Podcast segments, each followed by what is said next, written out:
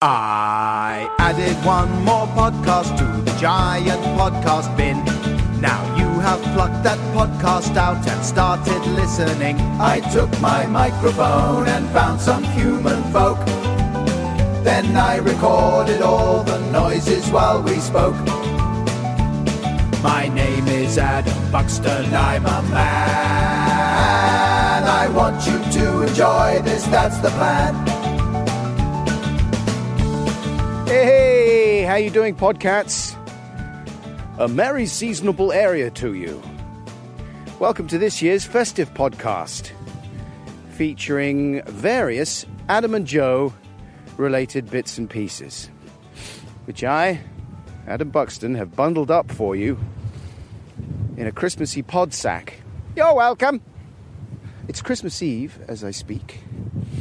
I'm in a field, trudging after my dog dog, Rosie. She's up ahead bothering elves and fairies. And um, this is the first time I've been outdoors for a few days. You may be able to hear that I have a bit of a cold situation ongoing. I think, like a lot of people, it's quite an unusual and tenacious strain, characterized mainly by a very persistent tickly cough, which has been driving me crazy. And uh, it's one of those things where you, you, you cough. Whoa, it's David Blowy. You cough so much, and then you think, oh, I may, maybe I'll never stop coughing. And then you, you start to get faint. You have to hold on to something. And also, it feels as if you're getting a workout. You know, the stomach muscles are really working. So you may have had a really bad cold for a couple of weeks, but by the end of it, you think, well, I'm probably going to look like Peter Andre or Joel Dommett with a six pack there from coughing. Don't know if that's how it works. Anyway, the other thing, of course, uh, that's been happening in my world over the last few weeks is uh, getting ready for the show I did with Joe on the 15th of December at the BFI celebrating 20 years since we did our first TV show, or rather, since our first TV show, The Adam and Joe Show, was broadcast on Channel 4 in December 1996. Lovely audience, we had a good time, and I hope we're going to do a, another similar show at some point in a larger venue so more people can come along next time. It was a bit of an experiment. But I already had a cold when we did that show, and as soon as it was over, I think it was a case of my body thinking that it had spotted a nice little window in the diary for a bout of illness. And I was properly plunged into the arena of the unwell thereafter. But luckily, I'm a trooper, so I didn't let you down podcast wise. I'm not a trooper. I don't like being ill and I'm it's one of the very very few things I'm not really very good at. And not only did I get ill, let me tell you, everyone in our family got ill. Except Rosie, she's been all right. She felt a bit weird one day, but she just ate some grass and puked it up and now she's fine. So anyway, it's been a challenging few weeks. But hey, that's Christmas. So this podcast, what can you expect, listeners? Well, there's a few live nuggets from the 20th anniversary Adam and Joe live show.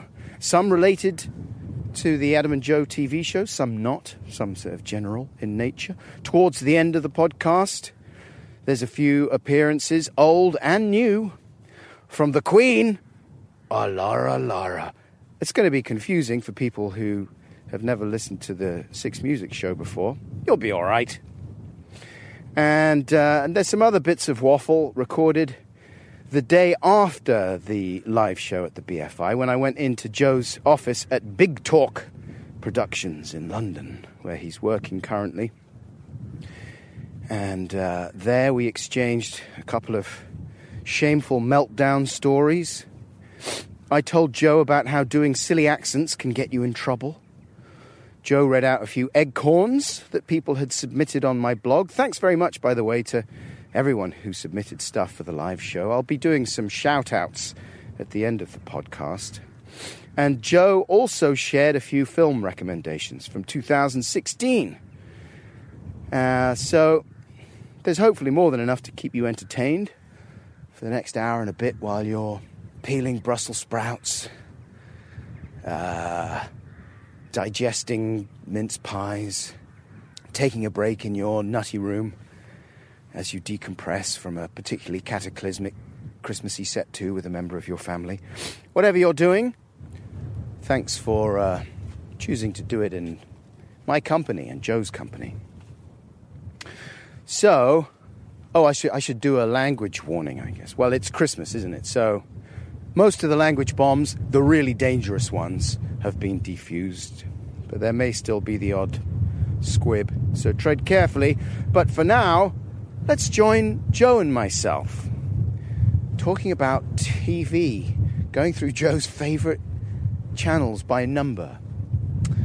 Well, you know, we had to warm up, didn't we? Here we go! Ramble chat, a Christmas ramble chat. We'll focus on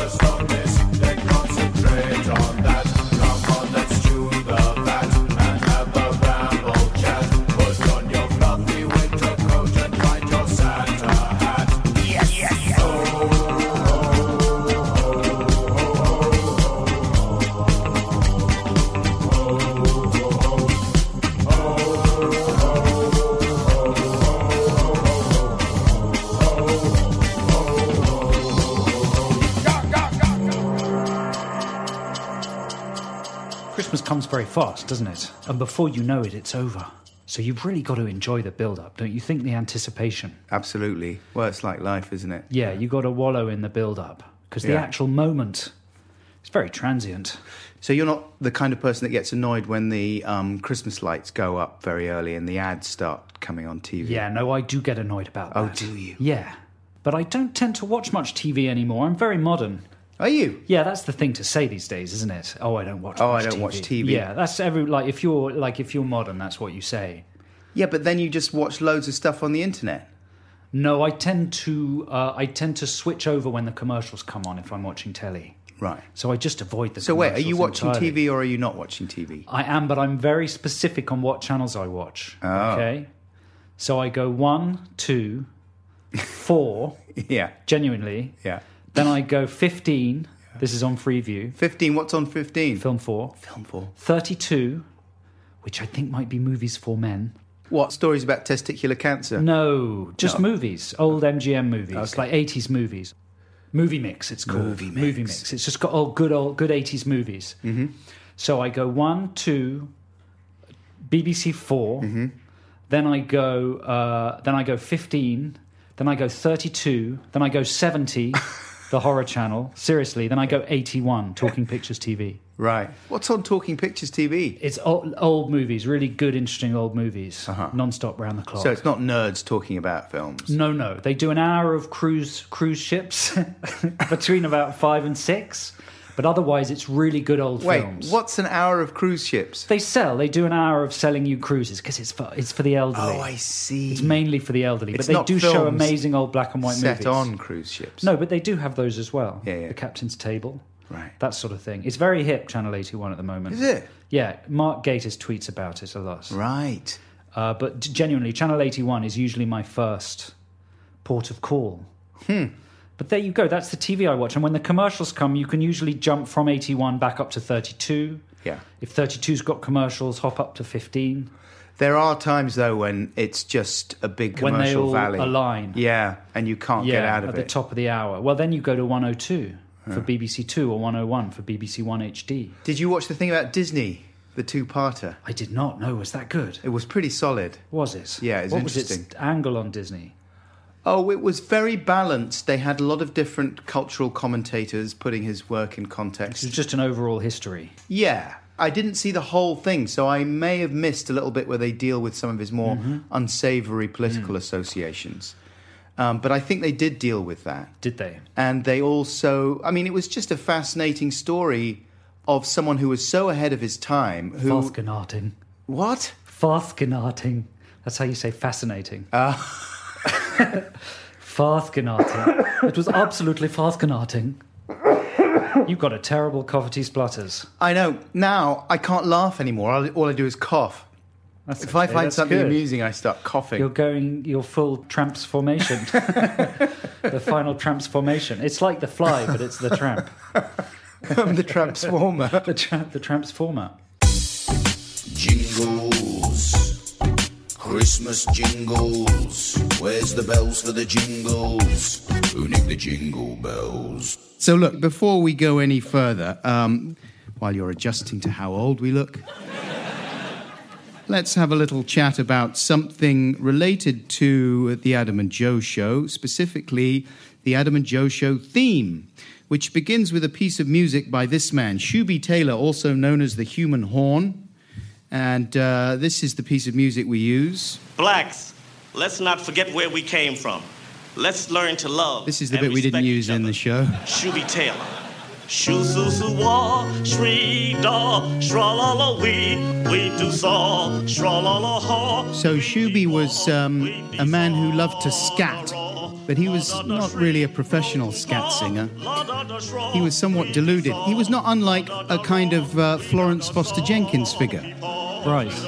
And he, he created a whole lexicon of scatting, this insane scatting.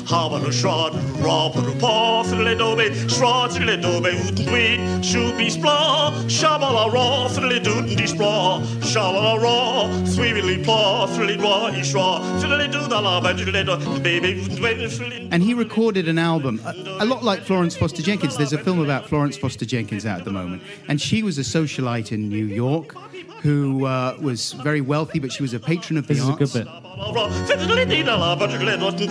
Sorry, Sorry, thanks. It's all good, to be honest.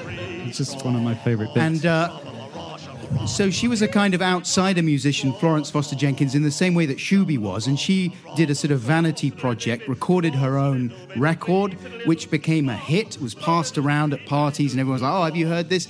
And people thought it was funny. But Florence Foster Jenkins herself was entirely serious about what she was doing in the same way that Shooby was, even though Shooby was aware that people uh, thought he was a little bit ridiculous. was And- he a sort of uh, drifter, a hobo? no, he was never a drifter. He was a postal worker in New York, but he was by no means rich. You know, he always lived on the bread line, never made any money out of his scat singing. And um, before we did the Adam and Joe show, Louis Theroux passed us a tape. Who? He does. He's a bit like Michael Moore. Right. He's sort of like the working man's uh, Jon Ronson. Exactly. Yes. He's like the poor man's Jon Ronson. The poor, that's what I meant. Yeah. Working man? Mm. He's like I don't la- like the sound of him. He sounds He's like the lazy poor man's Jon Ronson. Yes. He's only got two weapons in his armory, and they are saying meaning. and what's the other one? Uh, just silence, intimidating silence. That's right, staring. Slagging off Louis is going down very well. Strange. We But can when do he's, 'cause more he's, of that 'cause he's on later on. top. But Louis, who, uh, you know, spiritually is linked to the Adam and Joe show in lots of ways because he, he gave us uh, lots of ideas for bits and pieces. And one of the things he passed us was this tape of Shooby. And so we included a little bit in the show, just at the very beginning there, of the Adam and Joe theme. Uh, here's a little bit of Shooby Taylor on uh, Live at the Apollo. This is the, the only TV appearance he ever made. It's only very short. Looks like Bruno Mars. doesn't it?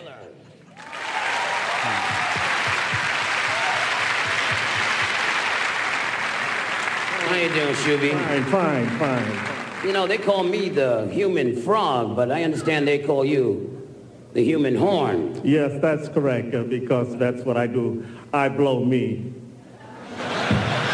Well, that's great, and uh, just keep it to yourself. Now, uh, going out there,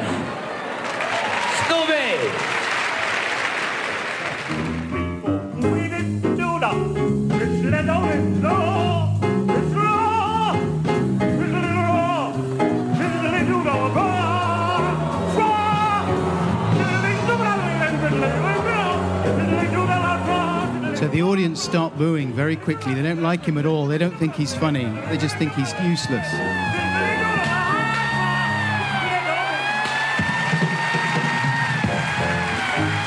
Flavor Flav. Yeah, so you so you get that Flavor Flav character at the Apollo who comes and yanks people off, as it were. And so that was Shooby, who was crushed after that appearance because he, he loved what he did. He had a sense of humor about it, but uh, he wanted to be taken seriously to some degree. What I'm building up to is the fact that our friend Garth Jennings, because he used to watch the Adam and Joe show, um, got into Shooby Taylor, and he used that track in his film Sing, which is coming out. This big, No, really? blockbusting um, animation that Garth. So that means some royalties directed. for Shooby. So that for Shooby's son, Shooby Jr. Shooby's son will be receiving a check. so, but and- that's because of us. In a, w- it, I'm So saying, what you're saying is because if we no, this is really moving. So I don't know why you're laughing. Uh, if we hadn't done what we'd done, Garth wouldn't have done what he'd done, and then that wouldn't have done what that done, and then someone would have died. you put it more movingly than I ever could. That's very moving. I mean, you could say that the story began with Louis, but I, I don't want to. No. No. Who says Shooby doesn't believe?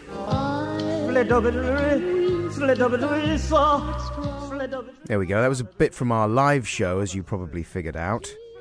And uh, we thought it would be nice to um, start by paying tribute to Shooby there in a slightly self serving fashion. The other people who should have got a mention, however, were Doug Stone, a filmmaker from New York, who I think was responsible for turning Louis onto Shooby in the first place, before Louis then passed that tape on to me, and Irwin Chusid, who has championed Shooby and other outsider musicians for years.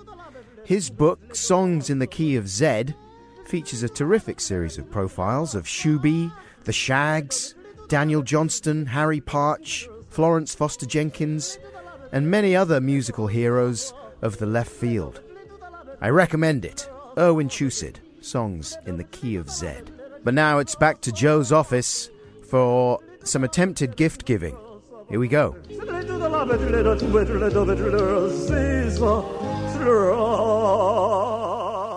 But listen, I did email you last night, and I said, "Is there anything else you'd like me to prepare?" Yeah. and you didn't mention the and i'm not saying this in an, in an accusatory way but you didn't say oh bring some prezzies Did I not? because i would have if you'd said it Don't worry. so i am going to give you some prezzies Oh. but they're just going to be things the around the, room. office Oh, that's good, okay. that's good. yeah yeah yeah yeah yeah so, so shall i start by giving you a prezzie Sure. okay here we go so here's your prezzie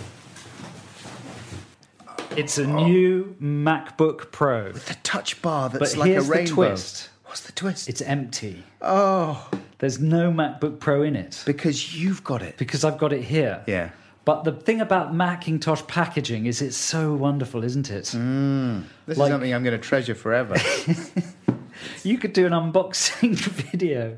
and you haven't even. Oh, you haven't even left any of the instructions or the No, it's empty. or the power cable or No. anything in there. it's just the box yeah. with the white it's plastic not a very good present. molding inside. I've had worse. I think you might end up cutting this bit out. It just feels a little bit hollow. It is literally hollow. How is the new MacBook Pro? It's the- very problematic. Is it? It's Why? got shit battery life. Oh. It's got no. You have to have this external dongle. They're not even mini display. No, They're it's, new. it's got no USBs. Why'd you get it? Because I'm an idiot. right. And that's one of the reasons I wanted to give you the gift of the box to, to warn the listeners not to buy the new uh. Apple MacBook Pro. Yeah. And the battery life, it says up to 10 hours. Yeah. It does six and a quarter. That's okay. In the old days, they used to say up to eight hours, and actually, realistically, really? it was. Do you think that's good enough? Yeah. Because I called the Apple helpline Oh, and I got quite shirty with the man. did you? I said, look, it says up to 10 hours and it's only giving me six and a quarter. And he said, well, it's an estimate. It's an estimate because it depends And then on. he said it says up to. Yeah. And I said, well, that means it could give my give me two minutes.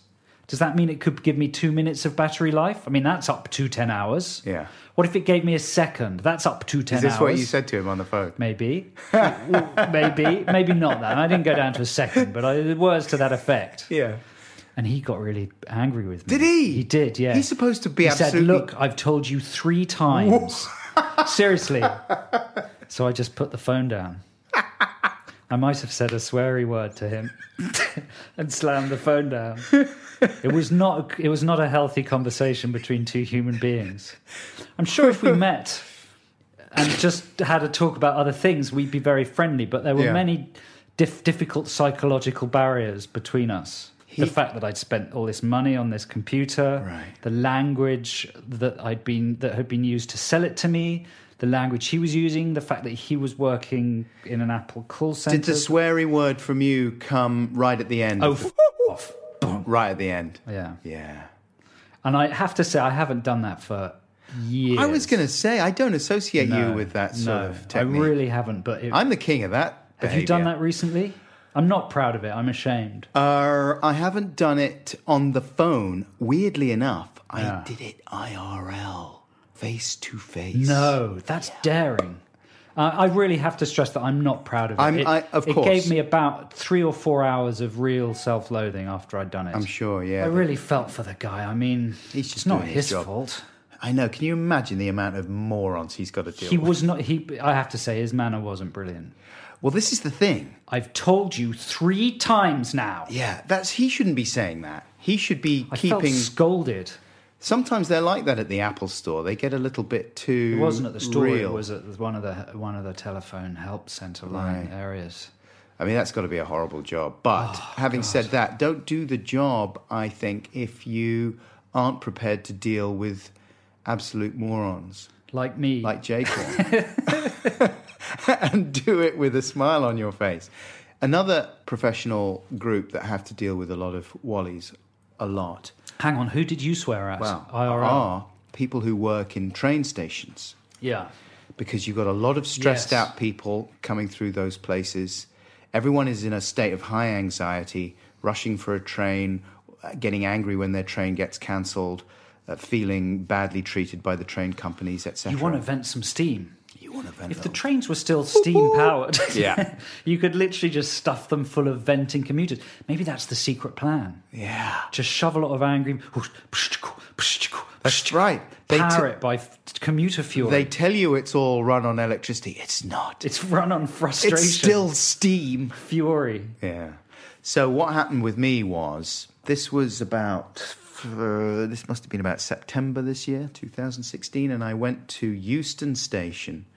I was getting a train up north to Manchester, and um, The Northern Powerhouse. yeah, and I went to I I just said yeah, and I moved right on. Yeah, I was on my bike, right? I'm on my Brompton pink foldy bike, and usually what I would do when I'm going to retrieve my ticket from the ticket machine, put my code in, etc., is I wheel my bike over with me because I'm mindful of the fact that you know you're always encouraged to keep your belongings with you at all times hmm. in those places, and I can understand why. So I want to oblige. So I go over but it's really busy this morning. It's about 9:30 in the morning and all the machines are occupied and so there's not enough room for me to lean my bike up against the, the machine. You see what I'm saying? So I think, okay, I don't want to get in anyone else's way. I'll lean it up against something right near the machine. So I, I, I see this big display about, uh, you know, three feet away from the ticket collection machine, lean it up against there, move over, and, and uh, I'm retrieving my ticket, and it's just printing out. When suddenly this voice in my left ear just says, um, Is that your bike? Like that. Instant, you know, instant sort of aggro telling off. Put your voice. heckles up. Yeah, instant, and my heckles go right up. All the way up. Boing. The heckles. the buckles, huckles. Now, is it heckles The or buckles, hackles? It's heck. It's it's heck. My heckles are up. You keep talking. I'll find out. I think it might be hackles. Anyway, so my either my heckles or my hackles are up. Both of them are up. You're right. It's hackles. Right. My My dander is buckles, up. hackles. And um, I look over, and it's a bloke. Um, he's got to be late forties, smartly dressed in a uniform, a rail uniform. He's a um, concourse security guy, and his name is well, I won't say his name, but he's an Italian gentleman, right? And he's saying, "Is that your bike?" I said, uh, "Yeah." Don't leave your bike unattended. I was like, "Oh well, it's not unattended. I'm right here. I'm just getting my ticket." You don't leave your bike unattended. I was like, why are you talking to me like that? I say. And he's like, because you have been told uh, you should know not to leave your bike unattended. It is very dangerous. I'm like, don't be ridiculous. I'm right here. I'm getting my ticket. And so I'm immediately just enraged. Like, why is it the default position of this guy to talk to me like a a, a little child miscreant. You know, rather than what's wrong with, excuse me, sir, is that your bike over there? Mm. Just, just you mm, know, mm, just to say, please don't leave it unattended. Um, you know, what, what about that? What would be wrong with that? Instead of instant tell-offs. And so that's what I wanted to communicate to this guy. But because the hackles were so high and the dander was up, I, I couldn't articulate it properly. And I immediately just got f- furious and frustrated. And so you go to a place that you shouldn't go to, which is being a dick. And so I'm like, well, I'm going to teach you a lesson by being a dick myself. And the way I'm going to do that is to say to you, like, what you? What is the point of your job anyway? And he's like, the point of my job is to keep people safe, and that is what I am trying to do by saying. I'm like, all you're doing is making life worse because you are not serving a practical purpose by telling me off for leaving my bike just there where I can see it. It's no one's going to come over and stuff a bomb in it. At which point they, they came scuttling along, popped a pipe up your bum and another in your mouth, attached the other end to the steam engine.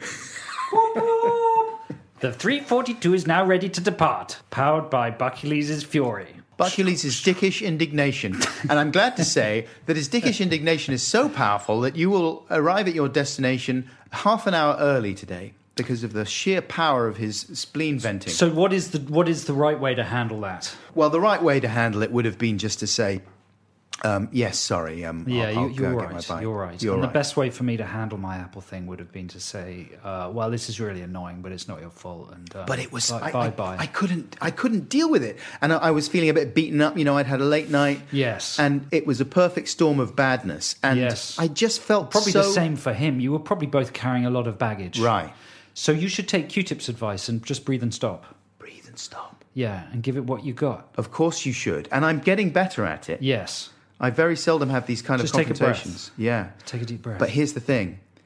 As I was admonishing with him, if that's the right phrase, and I was, because I was trying to get my point across, like, I know your job is difficult. I know you have to deal with a lot of wallies, but the way to do it is not to treat people Mm-hmm. like they're all dicks because then everyone is more antagonistic with each other. And it just really makes the world Did more. it end happily? No. No. Because as I was saying this, as I was telling the guy off, I was like, you, you know, you're not making the world a better place. Nah. I was being a prick, right? And as I was saying all this stuff, and he was being a prick right back at me, let me tell you, there was no question of him being. He was like, well, you are behaving like a moron too. You know, there was no question of him being Oh my god. sort of uh, um, Yes. professional You about can't. You see, or- in, in my thing, I could slam the phone down and bring it to an end. There's no slamming a phone down IRL. no. And then check this out. This woman suddenly is in our vector. A woman? smartly dressed woman. And she was saying to him, just ignore him. Just ignore him. Yes. You're trying to do your job. Just ignore him. Like she Italian as well? talking, She was uh, Euro someone. She was siding with him. She was siding with him and uh, with me right in front, sort of saying, ignore him. This guy's just an idiot. She, it was the implication, Yes. right? It was a living nightmare because I thought, well, clearly I am an idiot. I am a moron. I've lost control. Everything about this situation is bad. And so I just, I walked off, right? Get my train. I've only got five minutes to get my train. I go there, I'm shaking with rage, and indignation and injustice. Injustice. Injustice. It's Oliver, and then Oliver Stone comes over and says, "Hey, Let's do a movie. let's do a movie about this. Let's do a really bad movie about this. let's do a movie like it's the most, uh, it's the greatest injustice since uh, Salva- since my movie Salvador." Well, I wish he had come because it might have stopped me going back. No, you nutcase! And doing what? More round. No, this, is, this doesn't feel very Christmassy. No. This story. That's the equivalent of me calling back the Apple it Centre. is. It is the and Say, equivalent. could I speak to the man that I just told to f off, please? Because I've got a little more in, up my barrel. What I was thinking of doing, right? This is why I went back. I thought I've got to do two things. I've got to apologize yes. because I felt Yeah, bad yeah. about how I behaved. Yeah. But I've also got to try and make him understand why I got so angry. Yes. So you can make the so this doesn't happen to anybody else. So the world is a better place. So the world is a better place. Yes. yes. That's why you set up the Adam Buxton Public And Confrontation this is what Charity. makes it so Christmassy. so that other people don't have to have public confrontations like Right. that. And this is why this story is It's so an Christmassy. army of little hairy men on pink Bromptons who cycle around London, and whenever they see altercations, Yeah, they pop up. yeah. And they and they Uh, They have little hats on, little Santa hats, and on, they add a little pinch of sense and reason Yes, dust. a soothing herbal lozenge. So um, I, I see the guy and I go up and I say, Excuse me, I just wanted to explain that the reason we just had that unpleasant altercation there, You sound very under control. Uh, I wasn't. My voice was, Excuse me, I just wanted to say, uh, the, re- the reason we had that un- unpleasant altercation there was because, and before I could even finish my sentence, he was right back in my face.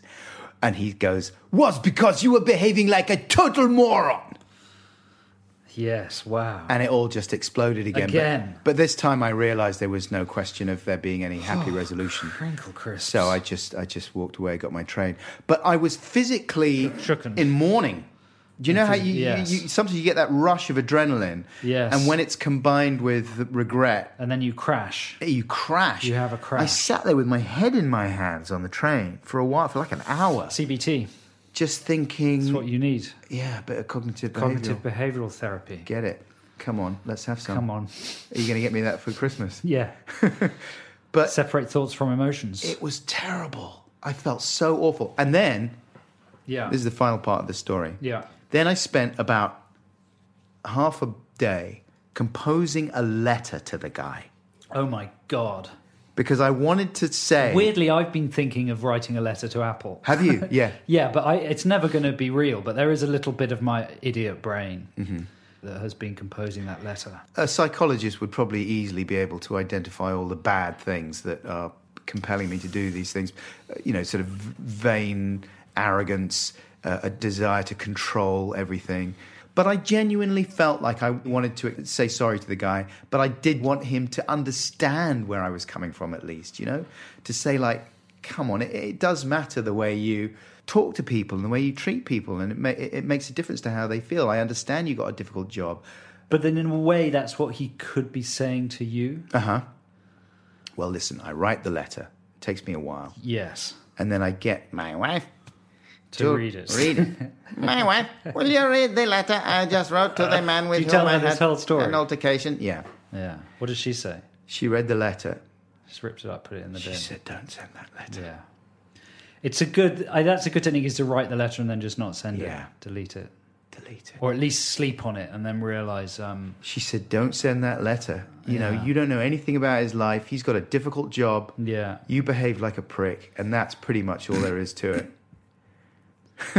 She's a sensible lady. Ho! Ho, ho, ho, ho, ho, ho!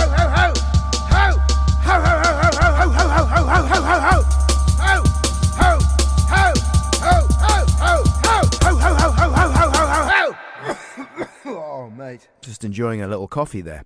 Uh, now, as I said before, we got lots of messages sent in via my blog for the live show, many of which we read out that night. But here's a few eggcorns that we got round to the next day in Joe's office. You know about eggcorns, right?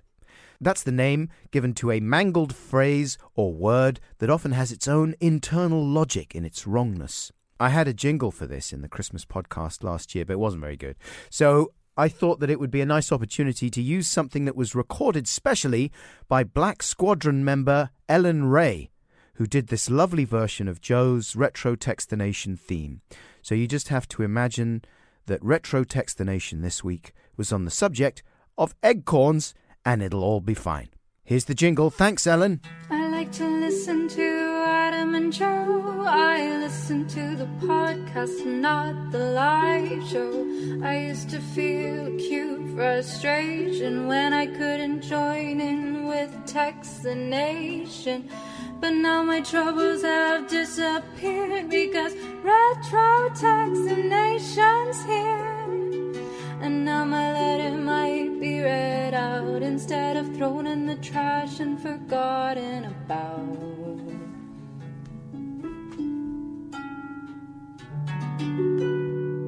Hit me with some of your best eggcorns. Ross McMahon. An eggcorn from my five year old daughter Molly. I recently asked her if she would like some crisps as a snack. Yes, please, Dad, came the answer. Okay, what kind would you like? I asked. Her answer red and salted. Red and salted crisps. You can get red crisps, can't you? Like like uh, Vegetable chips. Vegetable chips. Yeah, you can, yeah. Would they be salted? Mm, Yes, they would. Red and salted. They are red and salted. so next time she says that, give her some beetroot chips Throw some vegetable chips in her face. in her face. You could throw crisps quite hard into a five-year-old's face without causing much damage, could you? Could you? Yeah. I mean, you want to watch for the eyes in case there's a shot. You shouldn't do that, should you? No. I've changed my mind just in the middle of thinking about it. Did you? Could you detect when the switch happened? When the safety brakes came on? When the fat controller slammed on the safety brakes? But were you running through a Well, scenario in sometimes it's mind? fun with an adult to throw something really like that will not hurt them at them. Uh-huh. For instance, if you're opening a package and there's loads of polystyrene bits, you could get a handful and really violently throw them at someone. And it would be a way of getting out your getting letting off your steam, but it would be an entirely harmless exercise. That's a very specific example, though, of something that would Yeah, be but- entirely yeah, but harmless. the fi- but Polystyrene bits. Yeah, but also Pretty much crisps. anything Like, else I you- could throw a handful of crisps at you, and it would be consequence free. I mean, that's such messy. an offensive thing to do, isn't it? Really? Yeah, the mess and No, the, but it would be fun. and the contempt. But it would be fun. I'd be doing it with a big grin And on then if you did it to a child, oh no, it's fine. It's fine. It's absolutely fine. I heard you this- said it in the first place anyway. you rewind this. You were the one who said it. I was just merely making you feel better I don't about think we're psychopath. We're not seriously suggesting that it would be a good idea to door. throw crisps in a child's face. Uh, that was a good egg con though from Ross McMahon. That was great. wasn't now, it? Uh, how are you pronouncing your surname? McMahon. Yeah, there you go. Well, I probably said actually McMahon. You said McMahon. McMahon. McMahon. I like to pronounce all the letters. Otherwise, what's the point in having them? I agree. Um, this is from Michael Carter. He says, When things get too noisy in our house, my four year old boy will ask for a piece of quiet. And then he continues, You didn't ask his name, but his name is Sam, Sammy, Sammy, Sausage, Sammy, Sausage, Sandwich, Sammy, Sausage, Sandwich City. Good day to you. Good day to you. And he gives a little kiss at That's the end. good. I had that one as well. A piece of quiet. Give us a piece of quiet. Kiss a piece of- Just, give me a piece of quiet. Just want a piece of quiet. I want all the mm, quiet. That was delicious. Thank you. Thanks very much. Can I have a little piece of quiet? You could throw that in his face. Come him a slice of quiet and shove Chuck it it right in his face. Rub it in his face. you don't rub it. No. No, just throw it. Throw it, lob it. There's nothing there. Just Bounces quiet. right off him. That's a good one, Michael Carter, and that Sorry. was a very good one. Just Sam, Sammy, cough, Sammy, cough. sausage, Sammy, sausage, sandwich, Sammy, sausage, sandwich, mm. sissy. This is from Luke Fowler. He says, Hi, Adam and Joe. I have a very quick egg corn to reveal that, much to my dismay, I never heard firsthand and only knew about after being told by two longtime friends who I met a bit further down the line in secondary school. One of the friends went through quite a large portion of his childhood mispronouncing the term cat amongst the pigeons as cat monkey pigeon. I, I now also replace cat amongst the pigeons with cat monkey pigeon whenever the opportunity arises, and it still makes me laugh. Thanks, Merry Christmas. Let's put the cat monkey pigeon. That doesn't even work, does it? No, I don't think you'd, you you wouldn't do the build up. If that if you're in that situation where someone had put the cat amongst the pigeons. Yeah, but the you pigeons, can't just say cat, cat amongst the pigeons. cat monkey pigeon. Cat monkey pigeon. Oh, cat monkey pigeon. Cat monkey pigeons. That's a good one, Luke Fowler. Very Thank good. you for that. That's now in my lexicon. Have you got one? Yeah, here's one from um, from Prue from Oz Squadron. Oh, mate.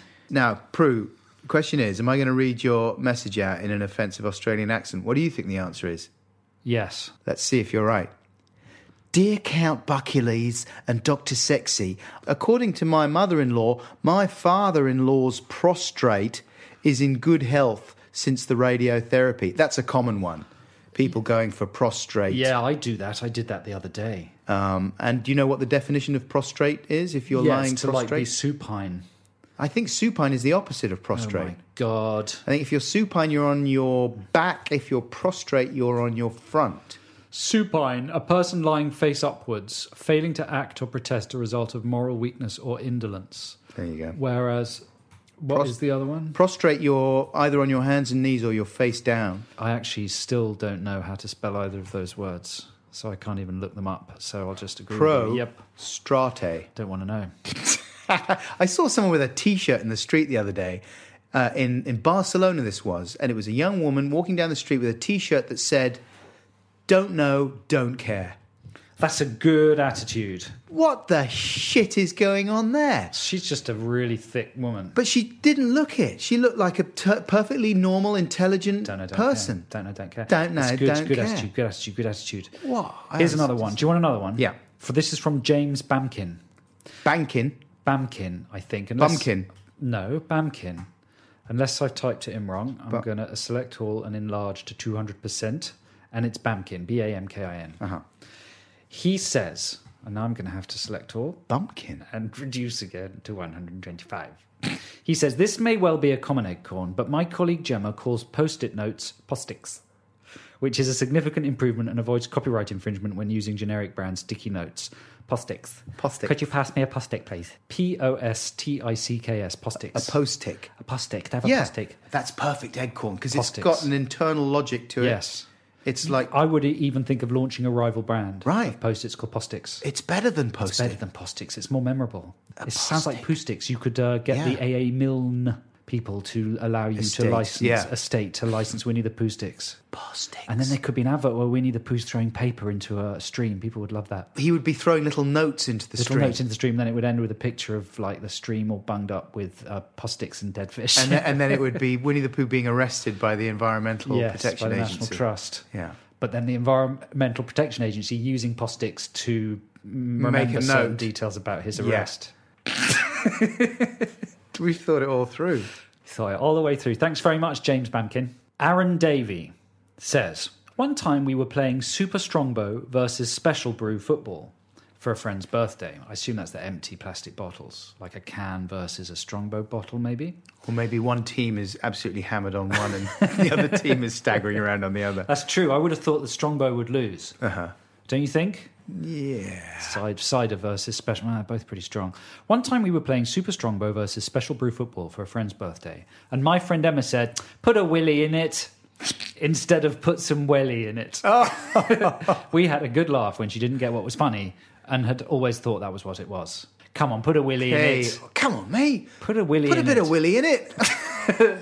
It's not something you want to go around saying, really. It could get you in a difficult situation Yeah, or, an- that- or a suddenly pleasurable situation. is not cool. That is not cool. Hey. Hey, come along. SMH. Anna Bowen.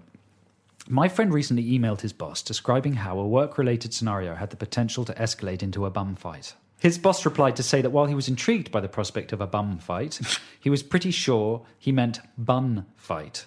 Undeterred by this polite correction, my boyfriend shot back that he was confident that the expression is bum fight because I've been saying it my whole life. A bum fight. Sure. How would a bum fight work? Well, you just slam your naked buttocks into someone else's naked buttocks. and it you could be can't quite use bruising. you can't use hands. No, You're- no, no. It's just purely a bum based fight. Mm-hmm. And you, the winning move would be to knock the other person over and sit on their face. And you, oh mate, Maybe you'd you- have trousers on for that. If because obviously there's a lot of potential for the bum fight to get sexy, depending on who Not you're really. fighting.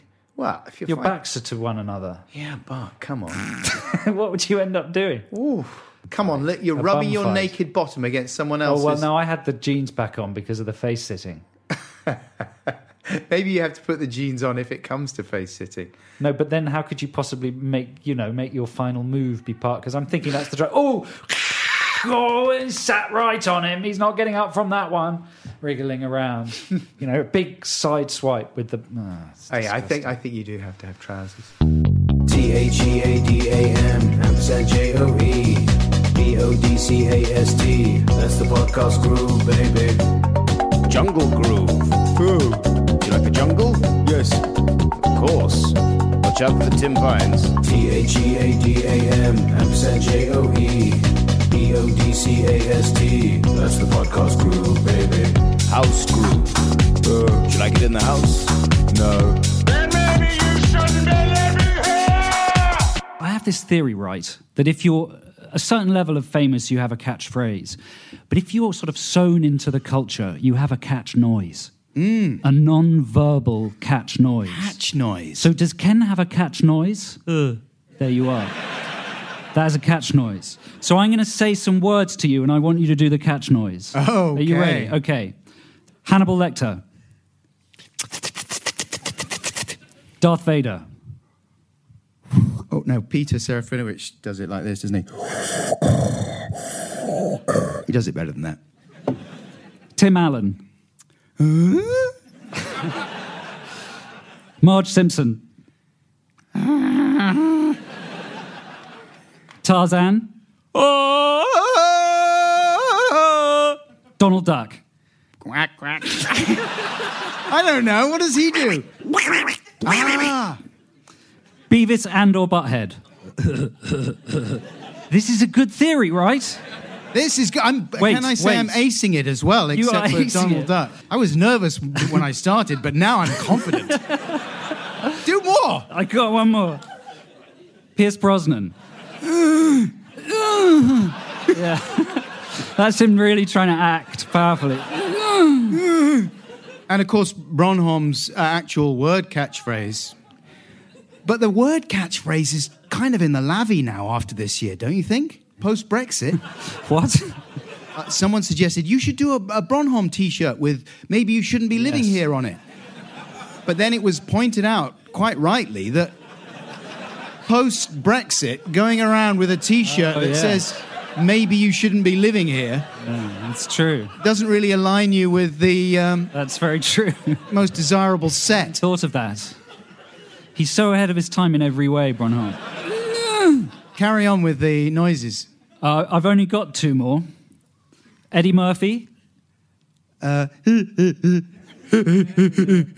Finally, the horse from Warhorse. The horse from Warhorse. Yoda's a good one. Mm-hmm. that would be Yoda, That's like right? Tim Allen. Tim Allen. Well, they're all the same. There's only a certain range of. Basically, it all comes back to Tim Allen, doesn't it? It's true. At the end of the day. It's true. I think we should end that segment on that note. That's a good segment, man. Thanks, man. That's it from me. That is strong. This year, why not spend Christmas with the unique voice of a generation? Yourself a merry little Christmas. Bob Dylan brings you your favorite Christmas classics as you've never heard them before. Frosty the snowman, he's the frozen water guy. He's got an icy heart and he cannot fart, cause the heat would make him die. Bob Dylan, back to his brilliant best, says Mojo Magazine. Could you lend us 10p for a cup of tea for the sake of old lang syne? This is the first time these festive classics have been available on one album. Ding dong merrily on high, the Christmas bells are ringing. Let Bob Dylan into your house this season because Christmas without Bobbles just isn't Christmas. Joanna's got a shell suit. Bobbles. Speaking of legends, coming up to Bowie's birthday and death day, of course. And I'm sure you can expect quite a few Zavid related bits and pieces taking place in various media in January. But I just wanted to flag a couple of big British Castle offerings. Uh, Mary Anne Hobbs will be doing a special Bowie show on Six Music that goes out on the morning of the 8th of January, which would have been Bowie's 70th birthday. And I think they may be repeating my Bowie radio ramble from 2013 on that day too, a two hour kind of personalised documentary that I did about Bowie. And the night before, on the 7th of January 2017, at 9 pm on BBC Two, you can see a documentary called David Bowie The Last Five Years. It's directed by Francis Whately, and he made the 2013 doc about David, which was just called Five Years and focused on five separate important years in Bowie's career. And that, for me, was just about the best thing I've seen about Bowie, certainly on TV. Brilliant archive, amazing interviews with Carlos Alomar and many of Bowie's key collaborators. So I'm really looking forward to this new one, The Last Five Years, on the 7th of January, 9 pm BBC Two. So there you go, that's Bowie. My dad, of course, passed away just five weeks before Bowie last year. And just a couple of months after that, I talked to comedian Cariad Lloyd for her podcast, which is called Griefcast. And she interviews uh, comedians only at the moment about their experiences of grief in various forms. I know Sara Pascoe's done another one, and she's got several others there. I think I was in the first one talking about losing my pa. Um, and it's a mixture of, you know, it's not all miserable, I hope. But I tried to be as honest as I possibly could. And I talked to my brother and sister. They listened to the program before it went out. I didn't want to betray any confidences because I came out of the podcast feeling that I'd been very honest and maybe a little too honest about uh, how I felt. Um, but I'm glad I did it. And Cariad's really a, a great person to have a conversation with, and I, I, I really recommend that Griefcast. But right now, other recommendations from Cornballs this time for films that you may have missed in 2016. All night garage, all night garage, Christmas shopping at the all night garage, all night garage, all night garage, Christmas shopping at the all night garage. So, Joe, Yeah. uh, I thought it would be fun to hear some of your cultural highlights from the year. Give us a few recommendations for the podcasts because you're often into interesting stuff. Well, that's very kind of you to say. And yeah, I wrote a big list of stuff, and I, I tried to. I was thinking that like this year was a bit shit, Well, yeah. and that seems to be the popular opinion, isn't it? Because of so many famous people passing away and various difficult things happening in the world. But actually, when I sat down to write a list of all the fun business, I realised it was actually quite wicked. Some good stuff. Some really good stuff. So I would I'd rattle off some films, right? Yeah, do it. And these are not like big Hollywood films. These are like films that are, that are a bit out of the way. But I'd say Son of Saul Son by Laszlo. Nemes. What's that all about? Uh, it's a concentration camp film, Oh. but it's really good. Son of Saul, Sing Street.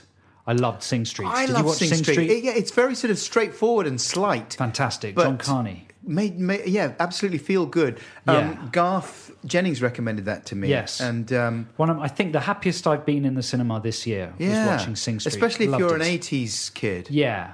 And or somebody who was a sort of bit of a theatre ponce at school or a music ponce Hmm. and the quick, school. quick synopsis It's a sort of love story. It's it's about a kid forming a band at school in the eighties. in Ireland. Yeah, in Ireland, and watching Top of the Pops and basically copying all those uh, new romantic bands. And That's all you need to know. Really. Going through all the different looks, and yeah, it's it's like a love letter to '80s pop of all different kinds. Yes, yeah, that was Uh, great. Uh, there's a movie called Little Men, Little Men, what's directed by Ira Sachs, Is it set about- in New York. Is it about gnomes?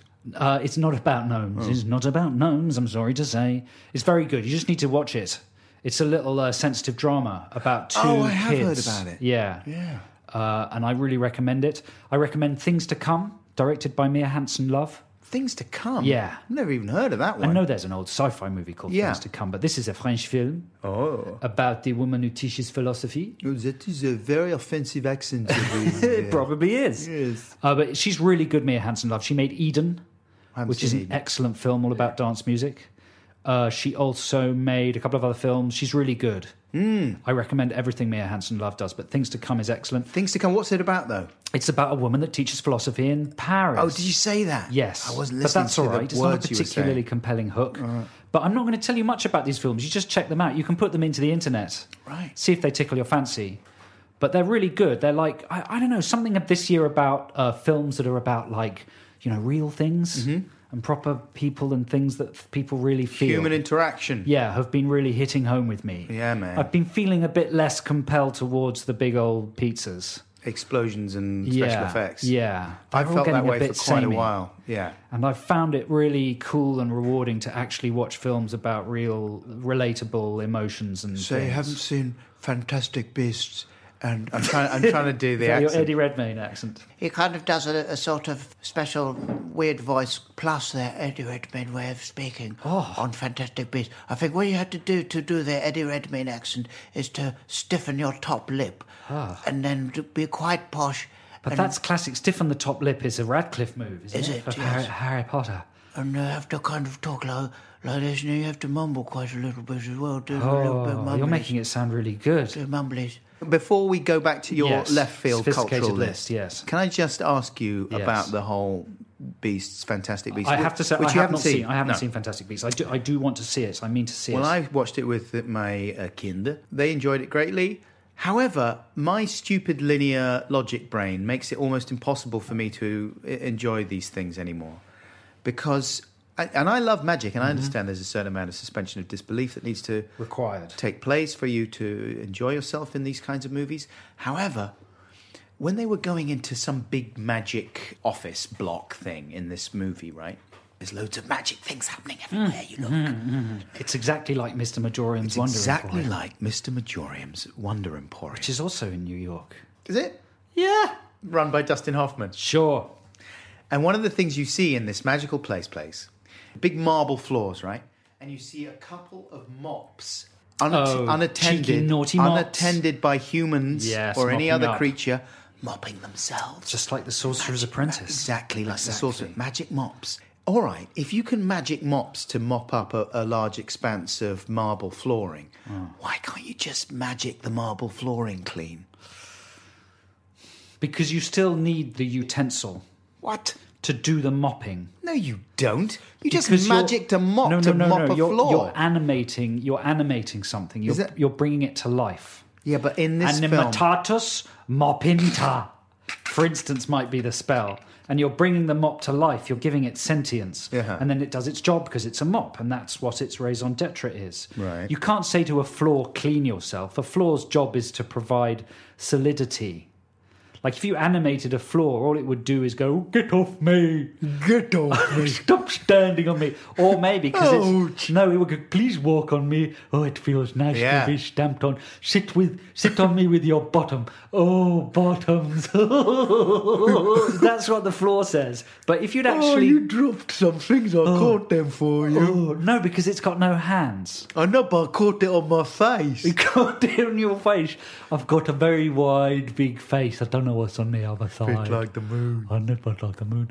But no, but unless you you see, it's not like you're giving it. If you gave it a mouth and eyes, uh-huh. then it could it could lick itself clean. but no one's giving shit mouth and eyes, right? No, the mops don't have mouths and eyes. They No. they just they just become animated. Have I cleared this up for you? A little bit. A little However, bit. how do you deal with this? That's good. That's a good. That's a very good line of reasoning. Thanks very yeah, much, but mate. In other areas in the film, for example, Yes. buildings get destroyed and Sure. streets get absolutely trashed. Yes. Then they just magic them back together, and all I the bricks this, all the fly back backwards. Yes. So what exactly is at stake in this world? Nothing. I mean, everything No. is. everything is reparable. Yeah. There's some big sort Why of would you- cloud of evil or something. Someone told me over the city They're- or something. I tell you what they've got. They've got the plug-in of evil. That Listen, it was every written. single. It was written very fast. they had a choice to do that or Ricky Gervais's Flanimals. All right, man. Take us back to your cultural highlights. okay, I'm rattling off films. Our Little Sister by Hideo Karida. He's fantastic, Japanese filmmaker, really good. Our little sister. What what have we got in there? You got uh, Monsters these- fighting no, each no, other No, no, no, no. You've got these sisters who discover they've got another sister, and she comes to live with them, and it's really good. Uh-huh. Paterson, Jim Jarmusch. Did Right. you watch that yet? No, not yet. Loved that. I'm not usually the biggest Jim Jarmusch Me neither, fan. but this one's really good. Right. Yeah, it's a little puzzle box of a film. It's really good. and that's Adam Driver, isn't it? That is Adam Driver. He's yeah. very talented, isn't he? Wolf and Sheep. Wolf and Sheep. Yeah, Wolf and Sheep. Is that a bloke? It's not the sequel to Wolfen. Franz Wolf and Sheep. Wolf and Sheep. It's a film about uh, children goat herders in Afghanistan. Hmm. Now that doesn't sound good, does it? But it's excellent. It doesn't sound action packed. It's really good. Wolf and Sheep is directed by Shahrbanoo Sadat, Uh huh. and I highly recommend it. All these movies are on iTunes. And then in terms of American business, I quite enjoyed The Conjuring 2. Oh right. Quite enjoyed it. Set in Britain, based on the Enfield poltergeist. Ah yeah. There's some quite good twizzly twazzles in it. Right. Twisty turny jump scares. Okay. Yeah. Uh, and also other American stuff I enjoyed this year was Hacksaw Ridge. I saw that, Oh boy, mate. Loved it. I mean, we're big fans of Apocalypto, right? I think Apocalypto's terrific. Yeah, me too. And Hacksaw Ridge, boy oh boy. And some people would blanket um, boycott that kind of thing because of Gibbons, right? well, no, we all make mistakes. Look at me on the Apple helpline. Look at me on the Euston Concourse. Look at um, Mel Gibbons on in his car on the road. spouting in his own house. anti-Semitic nonsense. But Hacksaw Ridge, man, you know, it's quite sort of over the top and uh, melodramatic, and um, it reminded me of like the first time I saw Platoon or uh, Brian De Palma's Casualty of War, like those really meaty 80s and early 90s war films that had massive, chunky moral quandaries at the center and knew exactly what they were about and weren't afraid to just grab this ethical dilemma by the throat and slam you in the face with it for an hour. And the the what the sequence on Hacksaw Ridge itself is relentless and brutal and excellent. It's it very was exciting. I mean, it is excellent. slight war porn at certain points. Yeah, but it's allowed to be because that's what it's about, Yeah. isn't it? It's about it's showing you in no uncertain terms what kind of business went on. Yeah, no, it's definitely. But that's the thing about Mel Gibbons in his new incarnation. He's not. It's like the character from Lethal Weapon was actually directing films. It's like he's taken that slight sort of um, Manic manic intensity. doesn't intensity exactly, and it's actually informing his films. And in something like Passion of the Christ, it was a bit unsettling because Passion of the Christ is quite an extreme, weird, almost like The Exorcist in places, like properly uh, so with done with such conviction and faith, it's almost disturbing. Uh-huh. And there's the same little seam of irrational, just crazy conviction in Hacksaw Ridge. But man, I loved it. The holiday horn, it goes do do do. Holiday time. Have a carrot, have two carrots. Go to the toilet, take your time. Part of the live show with Joe recently featured a few audio clips that had been sent in by Black Squadron member Stephen Reed. They featured myself and Joe talking on the radio several years ago about various things that seem to have come to pass in a way that suggests we may have special powers of foresight. Here, for example, is Joe suggesting some possible new directions for video game company Nintendo, a full eight years before the arrival of Pokemon Go. And word on the street is they're going to announce some big innovation. But I thought we could try and, you know, one up them or spoil the whole thing by by outguessing them on, on this show. Because all the Nintendo people listen to this show. Absolutely. Have you been speculating on what that innovation might be then, Joe? I have. And it basically has cameras mounted on the outside that scan in the real world, but it translates them into cute little animals. All you see is turtles and mushroom men and little Can I pink- ask you? Um, Yes. Can I ask you, Joe? At what time did you think of this idea? Ten minutes after day? I'd taken the LSD. That was Joe talking in 2008, and you could hear Garth Jennings giggling there in the background. He was filling in for me in London because I was coming down the line from a broom cupboard in BBC Norwich because my daughter Hope was about to be born. And on that same show, uh, we played a track by TV on the radio, and afterwards, I appeared to predict the whole concept of commentating on TV programs as entertainment. Has anyone ever done that? Like a TV show with people just commentating on the television program? Uh, a radio show, rather. with That's a good idea. So you'd have a radio station that was non-stop commentary on what's on the telly. That's a very good It's idea. a great idea. Save you having to actually watch it. Five years later, in 2013, Channel 4 TV in the UK broadcast the first episode of Gogglebox, the BAFTA award winning show in which groups of families and friends are filmed watching a selection of the week's TV and commenting on it. Eerie or totally unrelated? I think we all know the answer to that.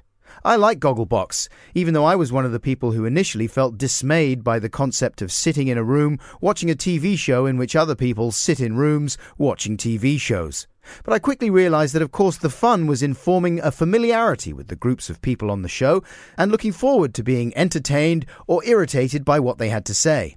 I know Joe likes Gogglebox too, so during the live show at the BFI, I showed him in the audience a picture of nine Gogglebox regulars and asked how many he could identify. One of the pictures was of the Moffat family, whose daughter Scarlett took a break from commentating on other people in TV programs and became one of those people herself when she was crowned Queen of the Jungle in reality show I'm a Celebrity, Get Me Out of Here. Scarlett's appearance on I'm a Celebrity provided Gogglebox with the dilemma of to what extent it should journey into its own fundament and show the Goggleboxers commenting on a TV show that featured one of their own. In the end, they didn't show many clips of I'm a Celebrity in the three weeks that it was running, but when Scarlett won the show, it would have been weird if they hadn't done. Even so, Gogglebox viewers were not satisfied. Here's a news story from The Sun. The Gogglebox families were branded fuming and jealous after they were seen reacting to Scarlett Moffat's I'm a Celebrity, Get Me Out of Here win. Viewers of the Channel 4 program had been questioning why scenes from the jungle had not been aired. This is news, everyone knows this, right? But on Friday, producers chose to include footage of Scarlett being crowned Queen of the Jungle. However, fans of the reality show were left disappointed by the reactions of the telly-watching families, who did not appear impressed by the results. Well, they're angry that they were forced to watch one of their own. People did not think that the Gogglebox families were showing Scarlett the proper respect and enthusiasm. Yes. And they got on social media. But the Gogglebox people are like you. They're worried that there's some sort of black hole will open because they're viewing one of themselves. Yeah. It's like uh, They're right. Interstellar. Exactly.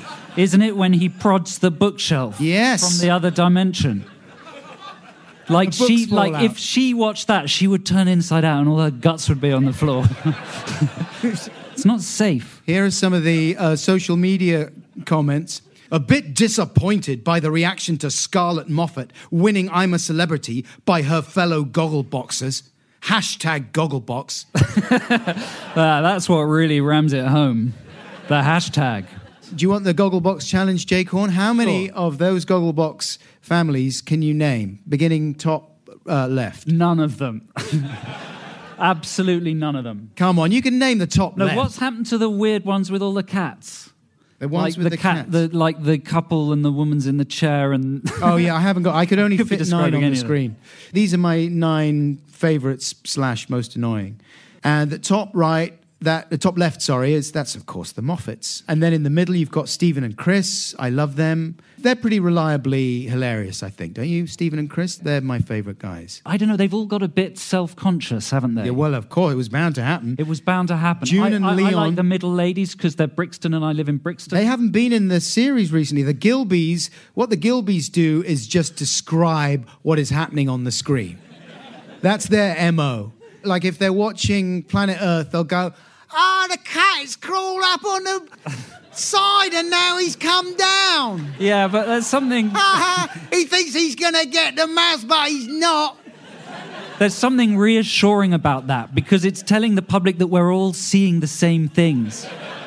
Because the world is life is very abstract. Oh and no! it's reassuring. The, oh no! The buffalo's got a tiger on its back. Oh no! He's trying to shake it off, but he can't. And now he has. That's what the Gilbys mainly do. Sandy and Sandra are operating in their own universe, and they haven't been around for this series. Apparently, they just hang out. Like you can go to the pub in Yeah, yeah, I've seen her in Brixton. Yeah, yeah. The one on the right.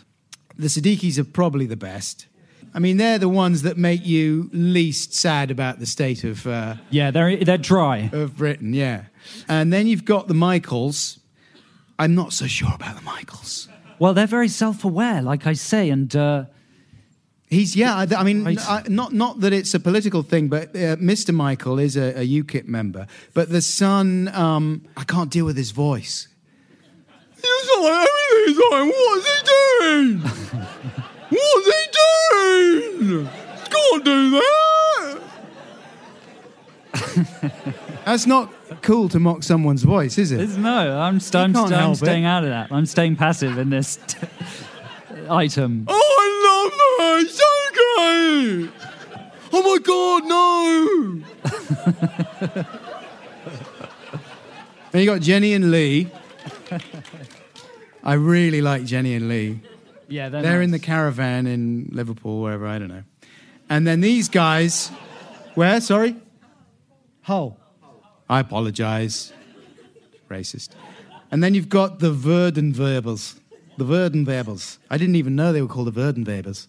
There was a, a boy that has vanished. right? Yeah, there was a, a guy who never used to speak who would sit Yeah, there. he had funny hair, then he radically changed his hair, then he vanished. The Woerdenwebers, I, I do like him. He sits there. This is the big giant German guy with his vape. Yeah. He's totally inscrutable. You can't really tell which way he's going to go on whatever he's watching. He wears this look of kind of permanent disgust or amazement. It's a bit like Bod. Um, which way's he going to go? Strawberry milkshake, chocolate? And at the end, he's like, That's so f- brilliant. I love it. I f- love it. It's so brilliant. Or maybe it'll be, That's terrible. They should not be allowed to do that. It's not a good impersonation. And you're missing Funny Cat Lady. This is the family with the big pile of donuts. No, in no, the there's centre. just two of them. There you go. Jo- Oh, the posh ones. Very, yeah, they're quite posh. The house is huge and there's only two of them in it. The guy who calls his wife Nutty. Giles, Charles and and Mary. Mary. There we go. It's becoming frustrating for the audience. this is never a problem on the radio because you're muted. But now that they're actually alive and in the room, you can really feel the anger at the level of ignorance on the stage. If we were worried about civilization ending when Gogglebox started, now we are commentating not only on Gogglebox, but it's not even moving, it's still images of the people on Gogglebox.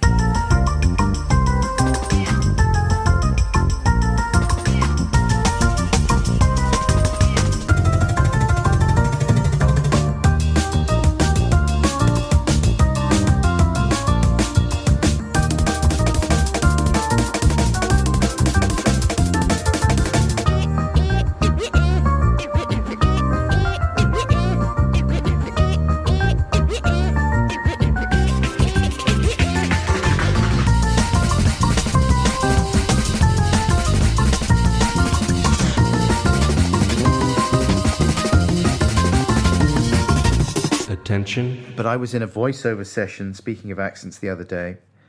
Quite a long one, three hours. And we take a break halfway through because I wanted to send this large file and they, I knew they had fast Wi Fi. And one of the producers in the voice session was this Austrian guy, right? Hadn't worked with him before. He was very nice. He looked a bit like Jeremy Renner with a sort of neat beard. And, Lovely And a bit more tan. Yeah, he's Lo- nice looking. looking. He's Austrian, so he's got a nice Sophisticated. Austrian, you know, kind of Germanic accent. Oh, yes. And his, uh, he pu- pulled me up on something I'd suggested in the voiceover. Uh, we were talking about wild camping, and I and he said "Mm, it'd be nice to have a bit of a joke here. And I said, well, you could say something like, and you don't even have to be wild or camp to enjoy it. And he said, hmm, sounds maybe a little bit homophobic. Yes. I said, no, no, no, it's the opposite because it's like I'm saying you should be wild and camp, but if you're not, it's okay. We'll let it slide. Mm, I don't know. I'm with Jeremy Renner. Are you? Anyway, so he's so he's he's he's a nice guy. And uh, halfway through the session, I go out and I use the Wi-Fi right in the in the To the download room. a couple of illegal movies. Uh, no, I was sending a Right. uh, sending a podcast. Um, it was very fast though, and I saw how fast the file was going. And do you, do you get excited about super fast speeds? No. oh, I do because I live in the country. So Yes. it's a novelty for us. And I'm right in front of the the producer guy. He's sat over there on his laptop, and so I say to myself, I start saying to myself. Oh my God! Look at how fast this Wi-Fi is In that going." voice? In this voice, because Yes. it's one of my silly voices, right? Yes, it's sort sort of Austrian. Well, right. Yes. So I'm doing this voice. Are you near an open microphone? No, he was right in front of me in the Oh, room. Oh, he's in front of you. Yeah, he's in front of me in the room. And I'm looking down at the computer and I'm saying to myself, like, oh my gosh, look how fast this file is going. I can't believe it. It's the most amazing Wi Fi. It's blowing my mind with the speed of this thing. So, yeah, it's kind of generic Euro voice, but it's one of my like four or five voices yes, that it's I. tricky though. I can see the situation might Yeah. be a bit tricky. So I look up. Because as I'm doing it, Yes. suddenly I, th- I think, oh, he's Austrian, isn't he? And I look up, and he is staring at me with his mouth agape. Agape, agog. Yeah. Just with a look on his face like, what is your problem? Yeah. And so I go, sorry, did you think I was like taking the mick out of your accent or something? And he said, that's not what you were doing? Yikes. I was like, no, no, it's not. I was just doing like a silly voice. Oh my God, He's like, it's like oh, a Ricky Gervais It really was. He said, "Oh, a silly voice like mine." and I was like, "No, no, no, no, no, oh, no! this is awful." It really was. I said, "No, it's like I, you know, I, I've got like five or six kind of accents that I oh, do when I'm reading out YouTube comments and stuff in my live You shows." should take your wife everywhere you go. I told her this story and she couldn't. She had to go out of the room and come back. No. Oh gosh. So I spent like, Wow. you know, and so I kind of laughed it off, and I was very aware Yes. of the need because it was entirely unconscious. There was no question that I It's a would ever one. take the mick out of his voice. Yeah, yeah, yeah, yeah, yeah. Like, You've why got to give I? people the benefit of the doubt, but it is tough. Like when I'm in America, sometimes American people enjoy they slip into Britishisms. Mhm. I've noticed that. Like they'll say um, "jolly good," Yeah, right. or and stuff like that, just because it's enjoy. It's yeah, it's just enjoyable. Yeah, yeah. But it's a You don't get like, upset though, do you? You don't get offended. Not at all, but it's very broad. Yeah. Like defining somebody by their nationality. But then is no- not. No, I know. Obviously, like in yours, like it, it's it's like me going, "Oh, that's really great." Like if I had an American friend round, it's just a bit reductive. Yeah. would be the word, but it's very easy to do. I mean, our Australian accents aren't like that at all. No, mate. Aren't they? They're not offensive. They're not offensive. They're not supposed We've to be- discussed this on the radio, though. Yeah. There's something about. Um, But maybe they are offended. That's the thing. Maybe they But there are, but so people. bad. There are people who would be offended and who would just be annoyed and who would just go, "Why are you doing that stupid accent? What's funny about it?" the world is changing very fast. It is. And we are um, being left behind. But this guy, and I kept on dinosaurs. I kept on digging myself in deeper, oh, trying God. to explain the How situation. many how many days between the railway incident Oh, it was a and long this time. incident? A long time. Good. I mean, there was no there was no anger here, and this guy was absolutely fine, and we left. We parted on entirely amicable terms, and I think he did believe me at a certain point that Right. there was no. I was like, I'm not insane. I'm not going to like start taking the mick out of your accent to your face. Why would I do that? I mean, I know essentially that's what I've done in your eyes, but that's not what I meant to do at all. And I don't think there's anything inherently stupid about this accent. I just like doing the accent. And then I started saying stuff like, you know, because why would I take the mick out of someone with an accent? Every time I hear someone with an accent, all I can think is, wow, you can speak one more language than me at least. And that's mm. impressive. Mm. Um, mm-hmm. you know, and he. That's good. Oh, good. Back, forward good? pedaling, back I pedaling. told my wife about that bit of pedaling, and she was not happy with that. I just think um, I just definitely think cognitive behavior therapy. a lot of it. That's the message.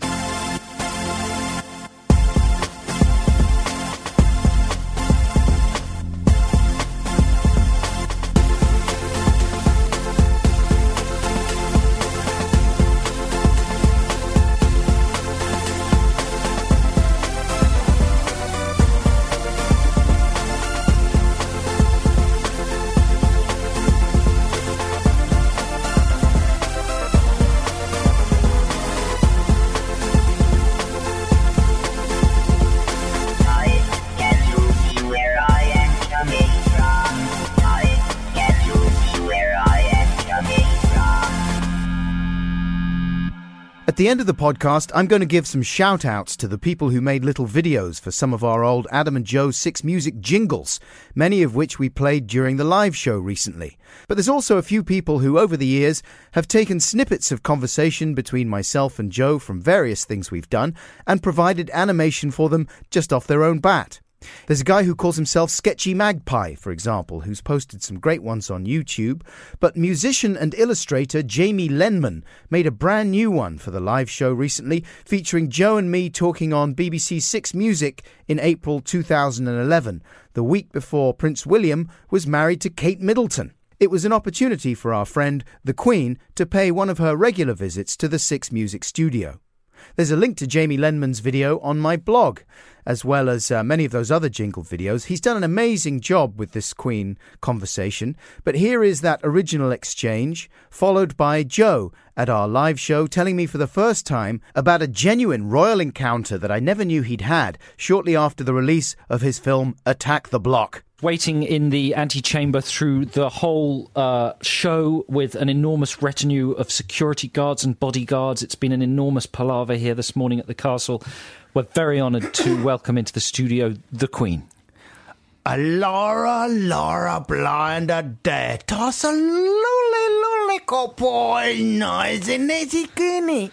Now, Your, Your Majesty, uh, there's a big event coming up next week, isn't there? Oh, blind a dead. Toss a Laura, Laura, lully, couple again. Wheezing and willy, kiting. It's a nice, a nice, a blind a dead. A Laura, Laura. There's a wedding, isn't there? It's a nice a wedding. A look, a look, a lolly, willy. and Katie, what are you going to get um, the royal couple for their uh, wedding present? I heard you might be getting them some bedding. A lolly, lolly, lolly bit of bedding. What? for the wedding. Wedding bedding, that's a nice couple of lovely people getting married. Katie, Willie getting married. Got some wedding bedding, Laura, Laura. And I hear they're And I got a lovely, lovely thing you could put in the toaster. Makes a face on the toaster. Willie and Katie on the toaster, lovely couple. That's good good news. And I um, got a plate, lovely plate with the face on the plate for the Willie and the Katie Willie and the Katie face on the plate. And I'm gonna give it to us. This lovely couple of blind data. Are you upset that the, the the royal couple didn't actually meet on an episode of of Blinder Data? A little, little bit. What kind of, you a prince, what kind of prince were you boy? And the lovely couple, it would have been nice, but you can't have everything, a blind data. You seem a little bit angry, uh, Your Highness. Are you No. tense? Are you t- are you tense? I'm happy, I'm happy, lovely couple. You're all right. I'm happy. Do you need to go? No, no, you gotta go. We kept you. You gotta go.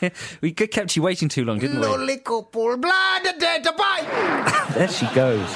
Wow, that was a, a, an interview with the Queen, a slightly uh, irritable Queen, but then it is a very tense. She's got a lot on her plate. She's got a lot on her roll, on her, on her collectible plate. Collectible plate. Jamie Lenman That was so uh, is responsible for that.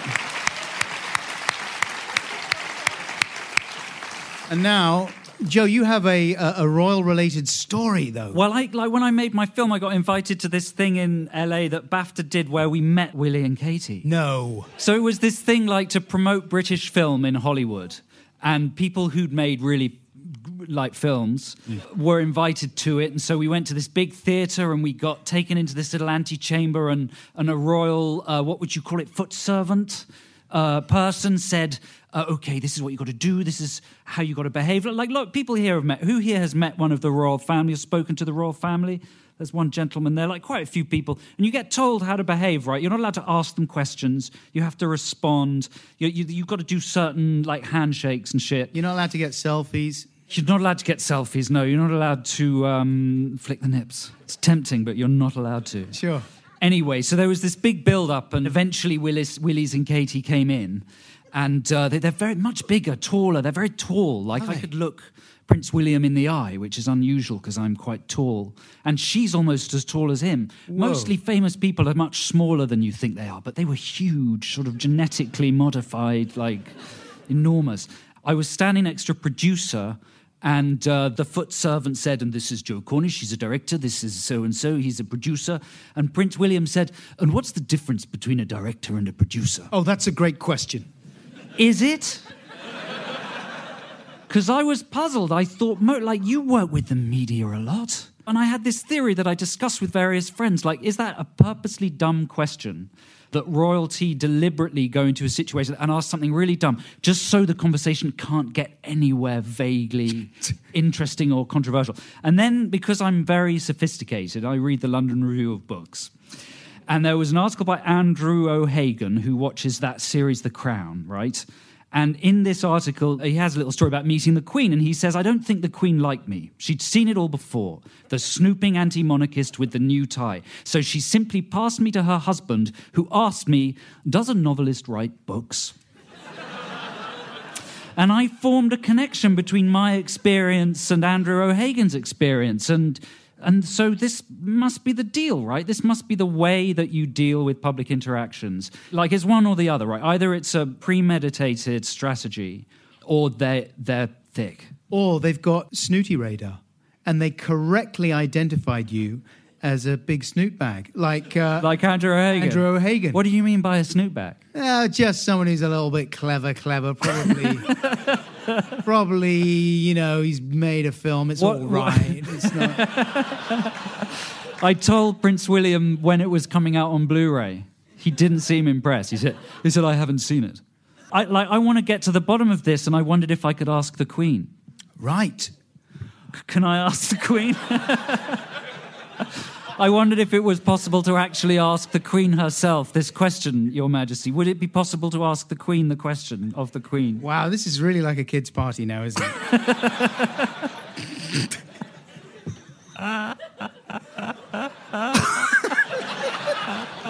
Jay, oh, There we go.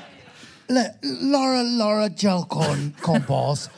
Oh, it's a nice and nice film in it, as always. It's, it's not too bad, but I'll tell you, when the thing is, when you meet a lot of people, I mean, you know, some nice people and so nice people, and some not so fucking nice. And Laura, sometimes you gotta like blind a dead to kind of keep a conversation a little bit neutral, in innit? And so you have kind of keep it out nice and nice, but don't get upset about it. There's no reason for it. Why you do that? Carry on, I don't like your film. It's boring. You've seen it though. Yeah, I, yeah. All right, shut up, Your Highness. I've had enough of you. Thank you very much. Ladies and gentlemen, the Queen. And now, my lords, ladies, and gentlemen, performing her own special musical tribute of a happy couple, Her Royal Maj Highness, the Queen. Once upon a time in a lonely university lived a lonely couple called the Willie and Kater. They fell in love when Katie showed her pants at a party, and then they went on telly to appear on Blind Data. If you were a princess, what kind were you, boy? I'll be a really lolly one, I promise you, your majesty. I won't fix introductions for suitcases of money or do a sketch on Red Nose Day, even if it's really funny. Hmm, thanks a Laura Chuck, that sounds good to me. Graham, slide the curtain back. I think we'll go for Katie. Willie and Katie. Katie and Willie. You're going to have a Laura Lully life, just don't be silly. Kate and Prince of Willis. Will and Princess Kate. Just follow my instructions, please. I am the head of state. Don't get a stupid butler who rifles through your pants. He'll end up in the jungle with Declan and the ants. Stay clear of Piers Morgan and other sleazy men. Don't wanna see Andy Morton or Martin Bashir again. Sometimes the life of a princess can be a royal pain in the parts. A lolly Meeting boring people, asking what they do, pretending that you're interested, smiling for the cameras too. When all you want to do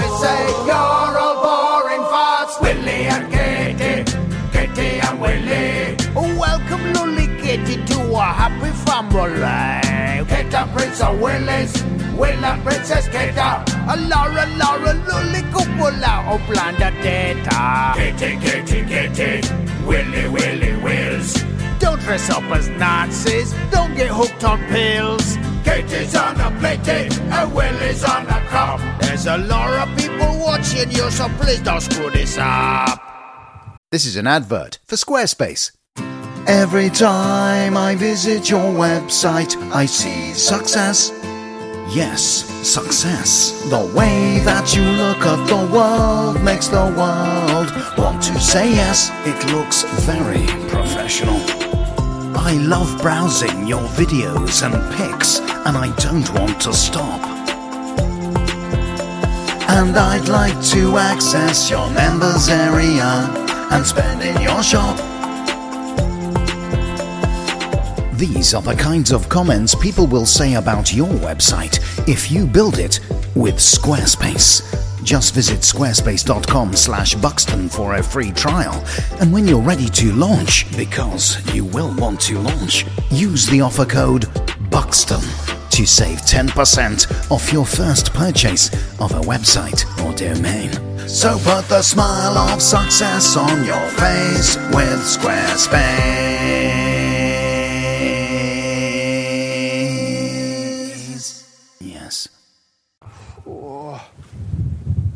It's Bluster Keaton. Uh, there we go. That's the the royal wedding song. It's a Christmas classic from 2011. Well, you know, the Queen is Christmassy, right? In a way. That's pretty much it for the podcast for 2016. We made it. Group hug. Thanks very much indeed to Joe Cornish for his continued friendship, loyalty, and good humor. Thanks, man. And uh, thanks to all my guests on the podcast this year. As far as this podcast goes, I hope the plan is for it to return around March or April of 2017. And then it will appear on a more regular basis thereafter. And there's plans to get things more organized, provide you podcasts with more of what you really need. Speaking of which, I got merch. Yeah. As I speak, it's just Adam and Joe merch, t shirts, mugs, not machine washable currently, the mugs, so don't put them in the dishwasher or they'll go weird. Tote bags, put them in the dishwasher, etc. And uh, I'll post a link to the shop in the details for this podcast and on my blog, where here's the address for the blog. Rudy, Rudy, Schmoody, Rudy, blog, blog, blog. I've got a blog. Here's the address, here's the address. It's adam-buxton.co.uk, so check it out. There you go. And uh, I'll also do my best to link to some of the wonderful jingle videos that were made specially for the Adam and Joe live show at the BFI on the 15th of December. And I would like to take this opportunity to thank everybody who submitted bits and pieces for that show in the form of uh, messages via my blog, but especially the people that made videos. And I would like to give them a shout out by name right now, which I will do in a kind of football style, the way that I imagine football people speak. So here we go. Thanks so much to Nick Murray Willis, Adam Butcher, Fern Bailey, Chris Salt, the Salt Man, Jamie Lenman, Michael Obtan Medidi. There's not much variety to my football voice, is there? It's basically all the same sort of intonation. Matt Partridge! Is this what football commentators still sound like? Oh, Chris Randall, Holly Veer. Nice. Harry Dwyer. Love it. Ben Sharman. Tanya Scott. Steve Kirby. Tommy Norm. Nick Page. Uh, that was my wife. She was just calling to say that uh, Rosie was home. She buggered off a while ago. Quite right, it's freezing. Anyway, let me just finish these shout outs. Uh, where do we get to? Jesse Collett, Harry King, Moose Alain, woohoo! Haley Akins, Mark Rodriguez, Ed Barrett, and Tom Gran, the Granary Man. I apologize if I mispronounced any of those names. No disrespect. But thank you so much to all of them. Whoa. It is really Vim Winders um, for their hard work. Thanks also to Seamus Murphy Mitchell, who continues to provide invaluable production support. Thanks to ACAST, who host this podcast currently. And thanks to you. Oh, I've just come over the brow of the hill and the wind has lulled. That's nice. Yeah, thanks for listening to this podcast and recommending it to other people and uh, enabling me to do more or encouraging me to do more and and for the opportunities that doing the podcast provides me. I really enjoy doing it and I'm looking forward to doing lots more in various forms next year, which I hope will be as peaceful and as prosperous as possible for you all. Went kind of uh, sincere and croaky there, didn't I? Hey, listen. Take very good care of yourselves. Until next, we are together in sound space. I love you. Bye! oh, that was a mistake. It's Benylin time. Not currently sponsored by Benylin. See ya.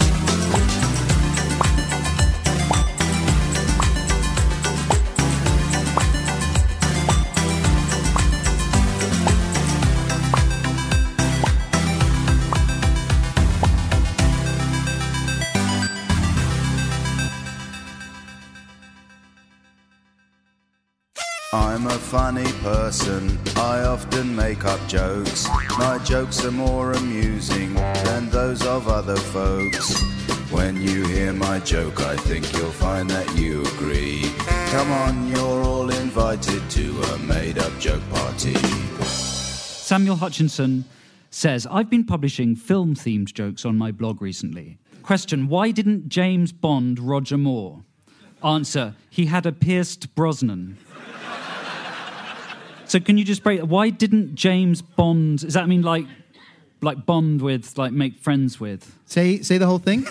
Why didn't James Bond Roger Moore? Why didn't James Bond Roger Moore? I think I don't think Bond has any other meaning other than it's just his name. He's just asking why Yeah, didn't but then it doesn't make any sense as a sentence. Well, you're familiar with the concept of rogering, right? Oh, I see. I really didn't. I really didn't. I was looking for that same connotation in the word Bond. I mean, because that's definitely been made before the Roger, the Roger Moore. I probably- I was just. I was looking at the stars while you were in the gutter. That I mean, that is a good one. I saw that one. That made me chuckle. He's got a Pierce Brosnan, even though it's unpleasant because it makes you then think about his Pierce Brosnan, and it makes you, it makes you feel sad that oh, he can't. It's a shame he can't Roger Moore. So look, this guy, as you can see here, moderates jokes uh, on on a uh, kids jokes website, and then he compiles, he archives them on uh, a tum. Well, it used to be a Tumblr. Does that even exist anymore? Facebook, wherever on the computer. Um, a master. He titles them. What do you? This is the voice I use to read out bad kids jokes. What do you call a master who likes cheese? Cheese master.